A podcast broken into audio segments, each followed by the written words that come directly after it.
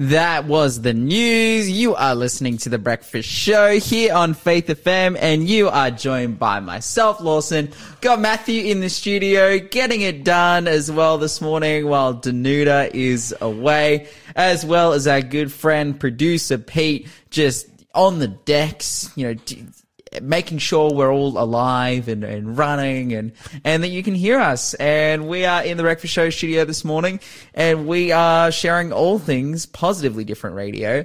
But right now we are going to have our next quiz question. Yeah, it's one of those um, one in four kind of answers, like multiple choice, this one. And it is, where was Moses buried? A, in Canaan. B, in a cave. C, in the Valley of Moab. Or D, in the desert. So I'll just read the question again. Where was Moses buried? A, in Canaan. B, in a cave. C, in the Valley of Moab. Uh, or D, in the desert.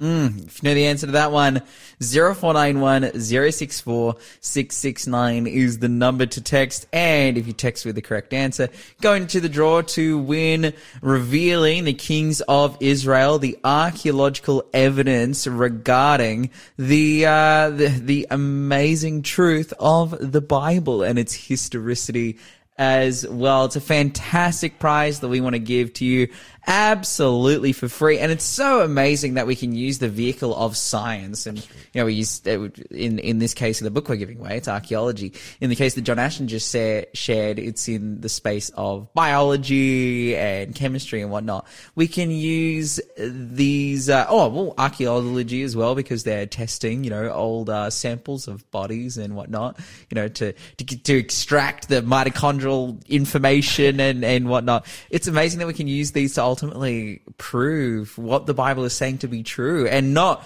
through a a, a lens that is tinted towards the Bible, but through a, oh, hey, we're we're losing genetic information. Like, that is the that is the outcome of the empirical data and whatnot. Actually, just before I get into that, I just want to share the number one more time. It's zero four nine one zero six four six six nine. That is the number to text if you know the answer to our quiz question.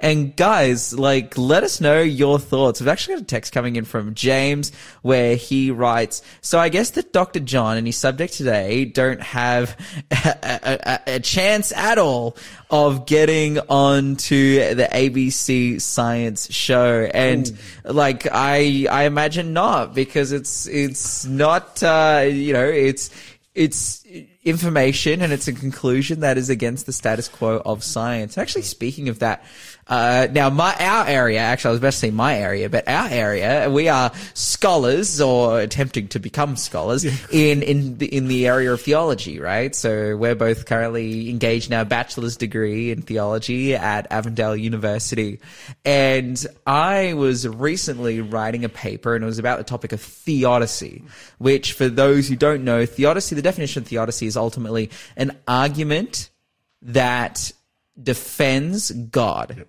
Or in in the the the etymological uh, origin of that is like theos, God, and then like dike, which is like justice, you know, and it's defending the the justice and the righteousness of God. And the whole idea behind theodicy is, why does evil exist if God is good and all powerful?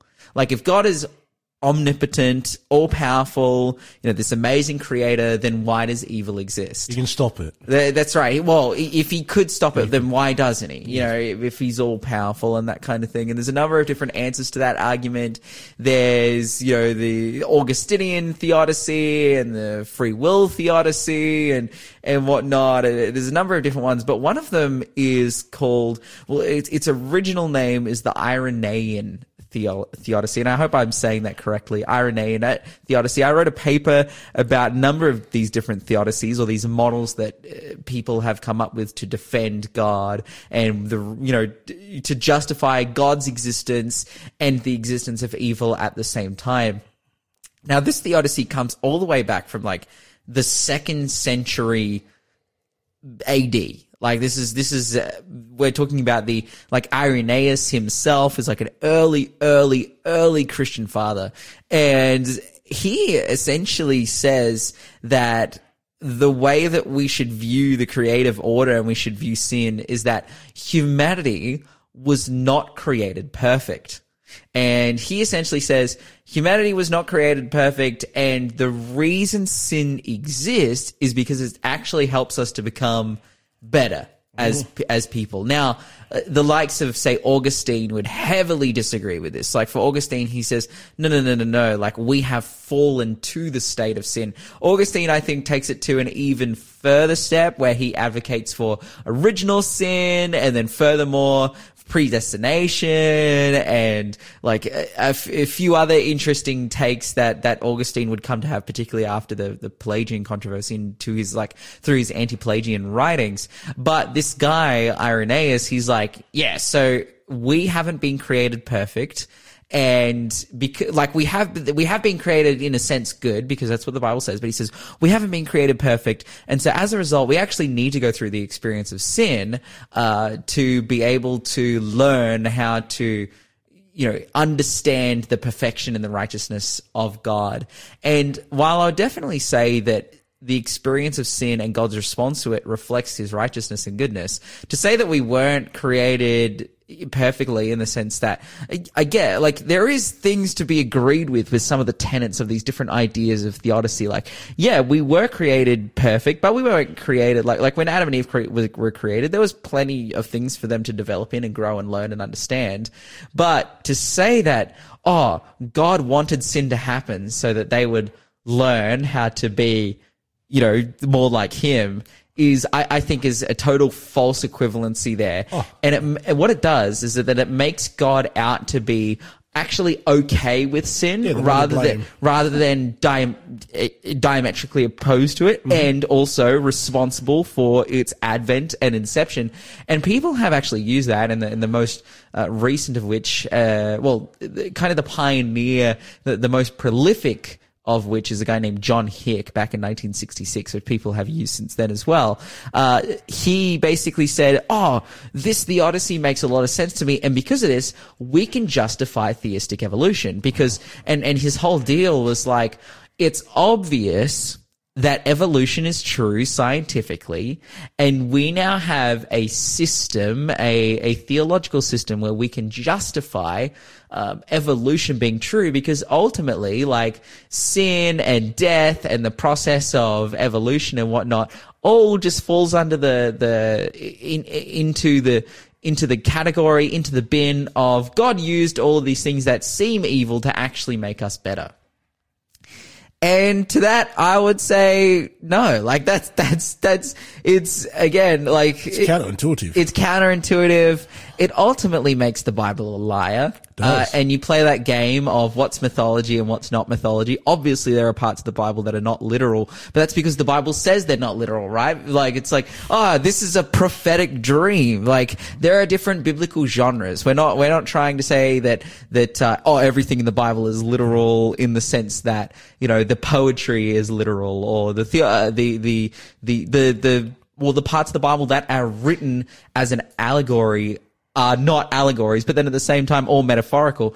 But, but at the same time, the Bible says that they are. Yes. We don't need to play the game of the Bible says that this is a historical account, yet we're going to disbelieve it for the sake of justifying Uh, you know, the, the, well, justifying the, the, the truth of evolution, because as John Ashton is sharing, there is just simply no amount of conclusive evidence that can bring you to a point where you can even say that evolution is one hundred percent true.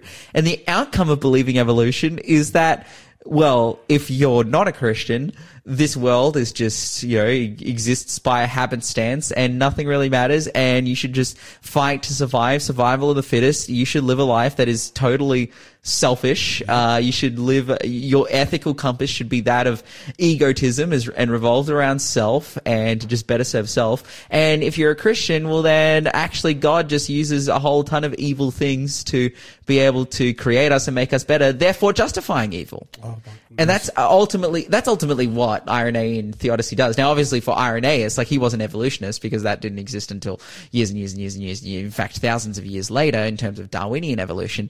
Uh, but this idea that, oh, like, we need sin or we need evolution, we don't. we don't need to justify these things in their existence, particularly because we can see that scientifically more and more information is pointing to them being incorrect. Uh, but furthermore, we can just stand on the biblical truth. That's right. Let's let's let's be confident in what the word says. You're listening to The Breakfast Show. Connect with us on oh four nine one, oh six four, six six nine. Sorry to rant a little bit there, but it's uh, it's yeah, it's it's something that I've been exposed to a little bit. Again, looking in the in the theological sense and in the theological circles, I'm like, man, what? Why are these really smart scholars who are really well read and really, you know, really experienced in this field?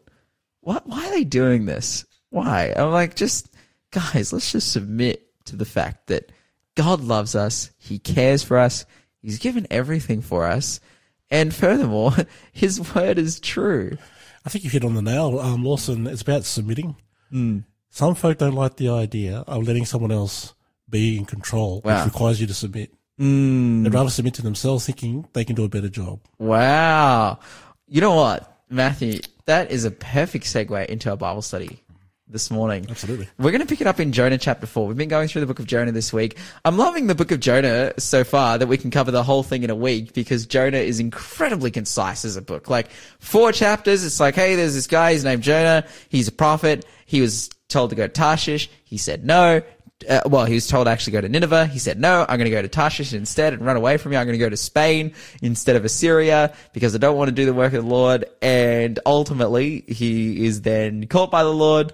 You know, his he, he jumps into the sea. God rescues him using the, the belly of a whale. He ends up in Nineveh, walks into Nineveh. Where we got to yesterday is that he walks up to the king of Nineveh in the city, says, hey, the whole city should repent. And the response of every single person in the city is, we agree, and therefore we are going to put on sackcloth and ashes and fast for forgiveness and repentance to your God, which is just uh, incredible. Like, again, we're talking about Assyria, one of the military powerhouses of the ancient Near East at the time, a nation who had been warring against Israel and at times winning, at times losing. You know, they would have been a little bit confused that how is this micronation putting up such a great fight against us? And it was actually Jonah who was working as a prophet, receiving messages from the Lord to enable the military success of Israel against the invading Assyrians, which would ultimately fail. The Assyrians would take the northern kingdoms of Israel because of Israel's unfaithfulness. But this prophet Jonah walks into Nineveh and says, guys, r- repent. And they do. And they, they like they go into full fasting, sackcloth, and ashes mode to spare themselves from the judgment of God. And we talked about a little bit the historical context of that. We talked about how they would have been convinced by his message because he got out of the belly of a fish. Nineveh was a port city. Their, you know, pagan god that they all worshipped was Dagon, the fish god. And so there was lots of, you know, kind of moving parts to the situation, but ultimately led to the circumstance in which Jonah proclaims a message of repentance and judgment. They all respond by saying yes. Hey, do you want to pick it up for us in chapter four? Let's read the first two verses. Jonah chapter four, we're going to read verse one and two and get some interesting insights from this passage, particularly because as we've been reading the book of Jonah, you know, the most reluctant prophet that were, there ever was, we've been seeing all the excuses that he attempted to use to justify him not being able to participate in God's mission. And we see that God, you know, very much supplied for every single one of his needs for him to be able to do his mission. So, hey, do you want to pick it up in verse four? Let's read verse, sorry, chapter four, verse one and two. Gladly. And it says this, but it displeased Jonah exceedingly, and he became angry. So he prayed to the Lord and said, ah, Lord, was not this what I said when I was still in my country? Therefore I fled previously to Tarshish, for I know that you are a gracious and merciful God, slow to anger, and abundant in loving kindness, one who relents from doing harm. That is, uh, do you want to read verse three as well? Yep. Finally. Therefore now, O Lord, just please take my life from me, for it is better that for me to die than to live. This is hectic. This is insane. This is like... We see Jonah here. I, I really love the Bible because we see Jonah as such a conflicted person, which I think is just so realistic for his situation. Jonah has seen the complete repentance of the city of Nineveh, the capital of Assyria. Again, this ancient pagan force that was standing in stark contrast to God. He walks in there, says, forty days and you'll be destroyed. They all repent. God turns from his judgment against them. And he turns to God and says, God, you're so loving and amazing and gracious and merciful. I hate you and I want to die.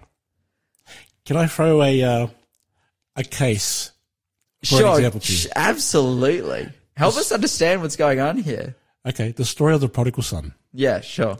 Maybe. Remember, he left home, went into the world, spent his inheritance. He comes back so sorrowful that he's willing to be a servant, mm. you know, even less than a servant, um, just to be used lower than a hired hand. And what happens later on? There's another sibling in the family, the brother. Mm. Do you remember how his reaction was? Awesome. Oh, not pleased, actually. Like, the brother comes back, uh, well, the prodigal son comes back, and the brother's response is like, hey, like, why is he allowed to come back and why are you throwing a feast for him? You see any parallels between this and how the Ninevites turned around? Yeah, absolutely. I mean, the the biggest thing in the in the story of the prodigal son, the issue that the son has is like, these guys, like, your other son, he he wasted his inheritance on prodigal living and, and unrighteousness, and now you're accepting him back and, and throwing a feast for him and using one of the fatted calves for him. Like, he did all these bad things, and now you're showing him good. Like, how dare you, Dad? And then the dad's like, hey, what's wrong with you? Like, you're good. Like, I love you too. Like, I would give you anything you want. Do you know you sound like Jonah? Yeah, absolutely. And how, and how dare you, Dad? Yeah, well, this is this is where Jonah's at. He's like, God, these people are awful. Why would you save them? And and it's like, and I he's like, I love this. It's so funny. You are gracious and merciful, slow to anger, abundant in loving kindness, one who relents from doing harm. Therefore now, O Lord, take my life from me. Yeah. Jonah is incredibly conflicted. Again, these are his enemies, man. Like, and they've been at times the enemies of God too. Like, they have stood against God, against his truth. They've done awful things. They are deeply pagan. They would have, you know, been sacrificing people and sacrificing children and doing all these terrible, terrible, awful, abominable things in the name of God. And then furthermore, they have been warring against and attacking Israel itself. And Jonah here, he's just like, I don't want to buy this. Like, I don't want to see these people succeed. I don't want to see these people do better or have punishment relented from them. Like, get me out of here, man. I don't want to be a part of this. Again, his hatred is in his heart is so, so much. So you can tell it's trauma-fueled, that hatred.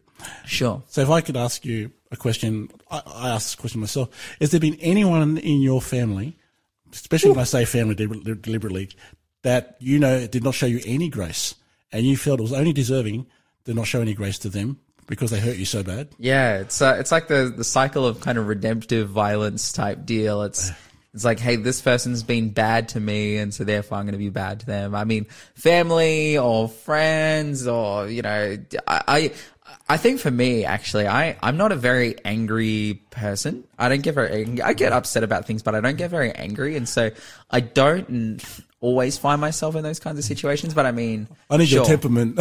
I Sure. Like I, I can also, I can very much resonate with that as well, being like upset with someone and then being like, I hope bad things happen to them. So imagine that person that you're really upset with in the family, right? Mm. It's just, you haven't seen them for years, or when you have caught up with them, they've just got a really ch- good change of heart. And you know, how do you take that? Yeah, absolutely. And I, I if you want to do justice, right? It, it, it's very much like it, it's whiplash, right? Yeah. And and I feel like maybe I've potentially been in that situation where I've been someone to, to wrong other people, and then, you know, you see them later down the line and that reconciliation needs to take place. And but it, for this case, for, for Jonah, you know, in the feelings that he would have in in a similar sense, like it, it's very hard to accept people, you know, and trust people again after they've caused you some kind of trauma. Right. And for Jonah, he's like, yeah, th- these Assyrians, all they've done is cause, cause us trauma. Like, how can we accept them and, and see you, God, accepting them when they have done so much awful and evil and wrong?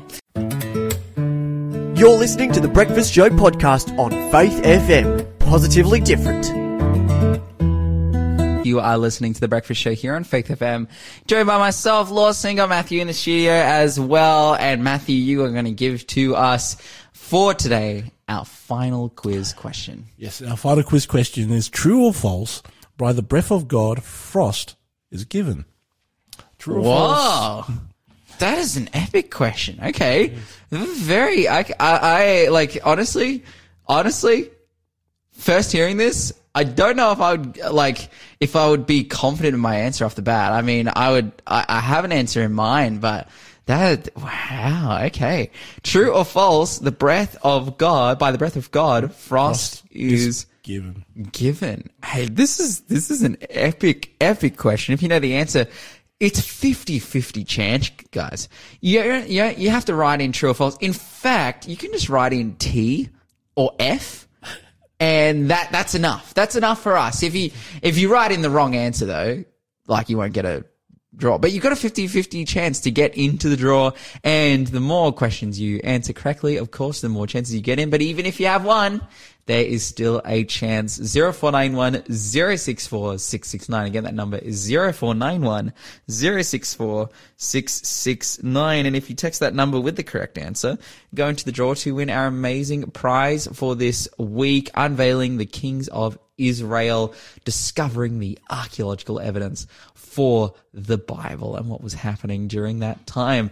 And speaking of biblical times in which the kings of Israel were living, we come back to the book of Jonah, where Jonah is thoroughly disappointed in the loving kindness, mercy, care, and care and grace of God. He's just like, God, why are you like this? You know, if, if anything, man, like, I'm just thinking now, Jonah, in his perspective on God, like at this point, he would rather God be fashioned in the characteristics that were pagan in a sense. Like, wait, God, like why, why are you being, why are you being loving? Why are you being just? Why, why don't you just be harsh and just kill everyone and, and just destroy the city and just destroy the Ninevites and destroy the Assyrians? Like, destroy our enemies from before our face. Like, just do it. We don't like them. We they, they've done so much evil to us. Yet they respond to the to the call to repent, and ultimately they do repent. And Jonah is not happy about it. And that's the God we serve—a God who's able to change the hearts. For instance, remember Saul, who he turned into Paul, and people called into God. He, you know, he's always the God of, of looking at the big picture, and he's able to see not just who the person is for that time, mm. but what that person can become. Mm. Absolutely. I, I think as well, you know, given the, given the situation happening here and Jonah's involvement and what he would actually like to see happen to these guys, I think it's just a real reflection of where Jonah's heart's at. Yep. And, and that he needs to experience a change, and the, uh, the, the change takes place in, uh, well, the attempt to change takes place over the next couple of verses. We have this fascinating story uh, where God displays to Jonah what it is he is trying to achieve. Do you want to read for us from verse four and just keep reading through? Yeah, gladly. And it says here, so Jonah went out of the... Oh, sorry, verse four. Then the Lord said, is it right for you to be angry? I'll read that again. The Lord said, is it right for you to be angry? Mm. So Jonah went out of the city and sat on the east side of the city. There he made himself a shelter and sat under it in the shade till he might see what would become of the city. And the Lord God prepared a plant and made it come up over Jonah that it might be shade for his head to deliver him from his misery. So Jonah was very grateful for the plant. But as morning dawned, the next day God prepared a worm, and it so damaged the plant that it withered. And it happened when the sun arose that God prepared a vehement east wind, and the sun beat on Jonah's head, so that he grew faint. Then he wished death for himself and said, "It is better for me to die than to live." Then God said to Jonah, "Is it right for you to be angry about the plant?" And he said, "It is right for me to be angry even to death." But the Lord said, "Okay, you've had pity on the plant for which you have not laboured, and you've not made it grow, which came up in the night and perished in the night. And should I not pity Nineveh, that great city in which more than one hundred twenty thousand persons who cannot discern between their right hand and their left, and much livestock?" Wow. This is this is a incredibly, well, a very interesting passage. Lots going on here, which we can, I think, you know, quickly divide and decipher and, and work through. But, you know, some interesting uh, situations. A plant grows up, covers Jonah for a little bit, and, you know, then there's a worm that shows up and eats the plant, and it's no longer covering Jonah and whatnot. But the initial question that God gives to Jonah is, is it right for you to be angry? What's the answer to that one? Jonah Jonah doesn't answer it, but what's what's the answer to that? What what is what is the answer to this rhetorical question that God is asking of Jonah? I love that question. Like for, for me, looking outside like the Lord does, mm. we're allowed to get angry. I mean, did not Job get angry at God one time when all, all these things were happening to him? But all these things, it says that Job didn't curse God. In this instance, is it right? It it would be right to express your emotions, but is it the ultimate place that we should stay at mentally and spiritually with God? The answer is no. That's right. Like it's it's one of those cases of, of it's something that God, you know, especially this anger and this hatred towards this people group that is leading Jonah to say, God, for you to even save them, I hate you for it. Mm-hmm. For you to even show grace to them, I hate you. Like I don't, I want to die. I would rather die than for these people to experience the grace of the Lord, which is, man, just so heavily an opposite of, you know, the conclusion of a bunch of other biblical characters. You look at the likes of Moses or Paul who were like, blot me out, Lord, for the sake of my evil countrymen. Jonah, on the other hand, is like, God, blot me out so that I don't have to be here to watch you save these people. Like, I, I hate this so much. This situation then unfolds with, you know, he sits outside the city. Literally, this is the pettiness of Jonah. He sits outside the city and watches it, wanting it to be destroyed. He's that's like, that victim mentality. That's right. And God covers him with a plant, and then this worm comes along, and the plant's no longer there. And God asks this question. He says, is it right for you to be angry about the plant? Yeah. And he says, it is right for me to be angry, even to death. Uh, and, and so what's happening here is well, basically Jonah is saying, it's right for me to be angry about this situation because of the way it negatively affects myself. I've got a great question for you regarding that plant. Sure. Really? Who does that plant represent? Oh, okay, that's that's that's deep. Is it, are we talking about? Because he's angry at Nineveh, right? Yeah. And he's angry at the plant. Yeah, yeah. Oh, well, yeah, absolutely. Well, that's the thing that God will go on to show him is that, it's like, are you angry at this plant? If, uh, you know, what happened to the plant? And he says, yes, because I, I could have died, you know, because uh, like, uh, like, because the, the plant was eaten and taken away, like, and I'm going to get heat stroke and die in the desert. Now, now watch this. The plant was shade for him. So God's saying, did not the plant do good for you? Yeah, that's right. Well, in verse ten, it says, but the Lord said, you have had pity on a plant for which you have not labored, nor made it grow, which came up in a night and perished in a night. And should I not pity that great city of Nineveh? He says here, basically God is saying, I have done a work in this area which you don't know. Jonah, you're a worker of the Lord. Jonah, you're a prophet. But the fact that this situation inconveniences you and you're not happy about it, it's got nothing to do with you. Amen. I have been Amen. doing a work in Nineveh which you don't even understand. Like a, the plant. Like the plant. That's right. It's like, so you being angry or upset because a plant with there was or wasn't there, or that Nineveh repents or doesn't repent, Jonah, this isn't all about you. Jonah, this is about the salvation of these people, and it supersedes far and above what you want. This is about me giving freedom to a nation. You're listening to The Breakfast Show podcast on Faith F M. Positively different. You are listening to The Breakfast Show here on Faith F M, and man, We've come to time. No questions, just answers. Would you be able to get that for us, Matthew? Let's work through some of the answers for our quiz today. Happily so. So fill in the blank. After saying these things, he said to them, our friend Lazarus has fallen asleep. Mm, so, okay, obviously there we see that Jesus is, is expounding on what it is that actually happened to Lazarus. He, he says, our friend Lazarus has fallen asleep. The disciples actually respond here. The disciples are like, oh, well, if he's fallen asleep, well, then let's just leave him because he'll get better. And then the, the, the Bible says, Jesus says to them plainly, Lazarus, he's dead. Um, but he has fallen asleep. But Jesus goes and wakes him up. Amen. Awesome. Yeah. What were the two names of the twins who wrestled in the mother's womb? It's Jacob and Esau.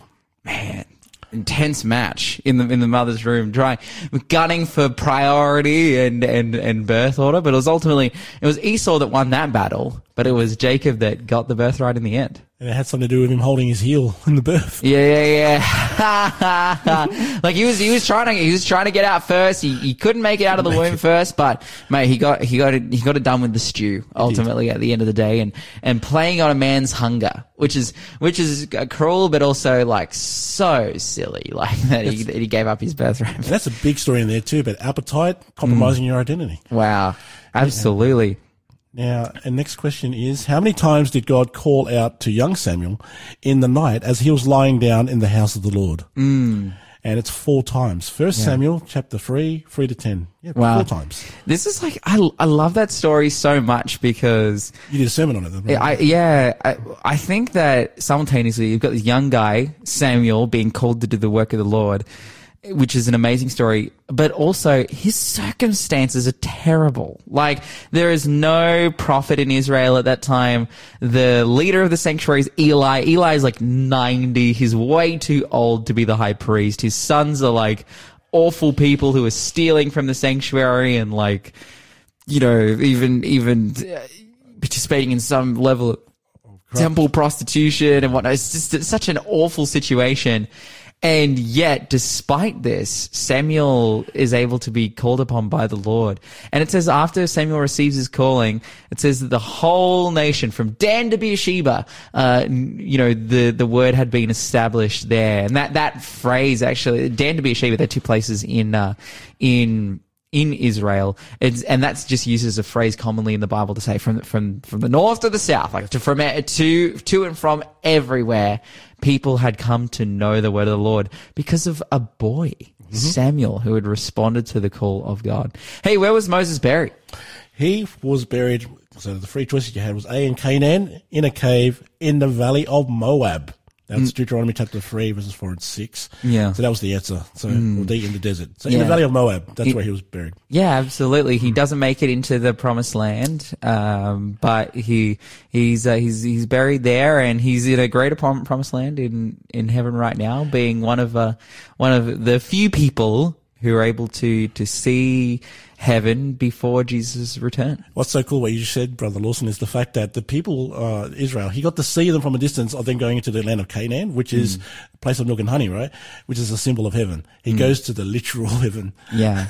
So powerful. Hey, and then finally here, true or false, by the, the breath, breath of, of God, God frost is killing you. That's true. It's true. And that's what the Bible says in Job thirty-seven ten. I got a text message here from Brayden. He writes in, and this was, this is regarding, we were talking about, you know, seeing, seeing things through God's eyes, uh, loving people as God loved them and wanting the best for them and, and whatnot and letting him work. But we've got this text message from Brayden. He says, I have that constant battle. Um, the things my, my ex, uh, has told others makes me want to defend myself and even at times retaliate. Uh, but I know it is not the way and I try to always give it over to God. I need to fear what others think of me. Um, I, I need not fear what others think of me, as God is my strength. And I think that's that's the uh, key aspect here is, uh, yeah, man, uh, life and and uh, the the standards and the morals we're called to uphold. They at times are challenging because we want to we want to break them, um, and we, we want to feel justified in in seeking vengeance. But you are listening to The Breakfast Show here on Faith F M, and you are joined by myself and Matthew and. And we're, we're signing out, man. We're, yeah. we're heading on into the various ventures of the day. Of course, there's still incredible, amazing programming here on Faith F M for you guys to listen to. Tassie Encounters coming up right after this. But we hope you have a fantastic day. We want to send you off onto into a fantastic day by giving you something absolutely for free this morning. Got a book. It's called A Little Book of Thankful Hearts by Andrew Puckering. Andrew. It, And this is just all about highlighting the amazing stories in the Bible in which people suffered dramatic, traumatically. Uh, you know, whether it's uh, you know the the the you know the um, oh, the woman caught in adultery, whether it's uh, well, you know, I, I see uh, as well. We have. Um, Uh, the here described, you know, the book of Acts, chapter sixteen, Paul and Silas beaten and thrown in jail, all these different things, who received such love and grace from God, and, you know, despite their terrible situations, all times in duress, it, it were were thankful yeah. for what God had done. We've got this book. We want to give it to you absolutely for free. If you want to get into the spirit of thankfulness to what God has done, you know, in, in contrast to that of Jonah. Again, our number is zero four nine one, zero six four, six six nine. If you're the first texter through, if you text through the word book, first texter through, we'll give this book to you absolutely for free. All you have to do is be fast. zero four nine one, zero six four, six six nine. Remember to talk faith, live faith, and act faith today. God be with you till we meet again. God be with you till we meet again.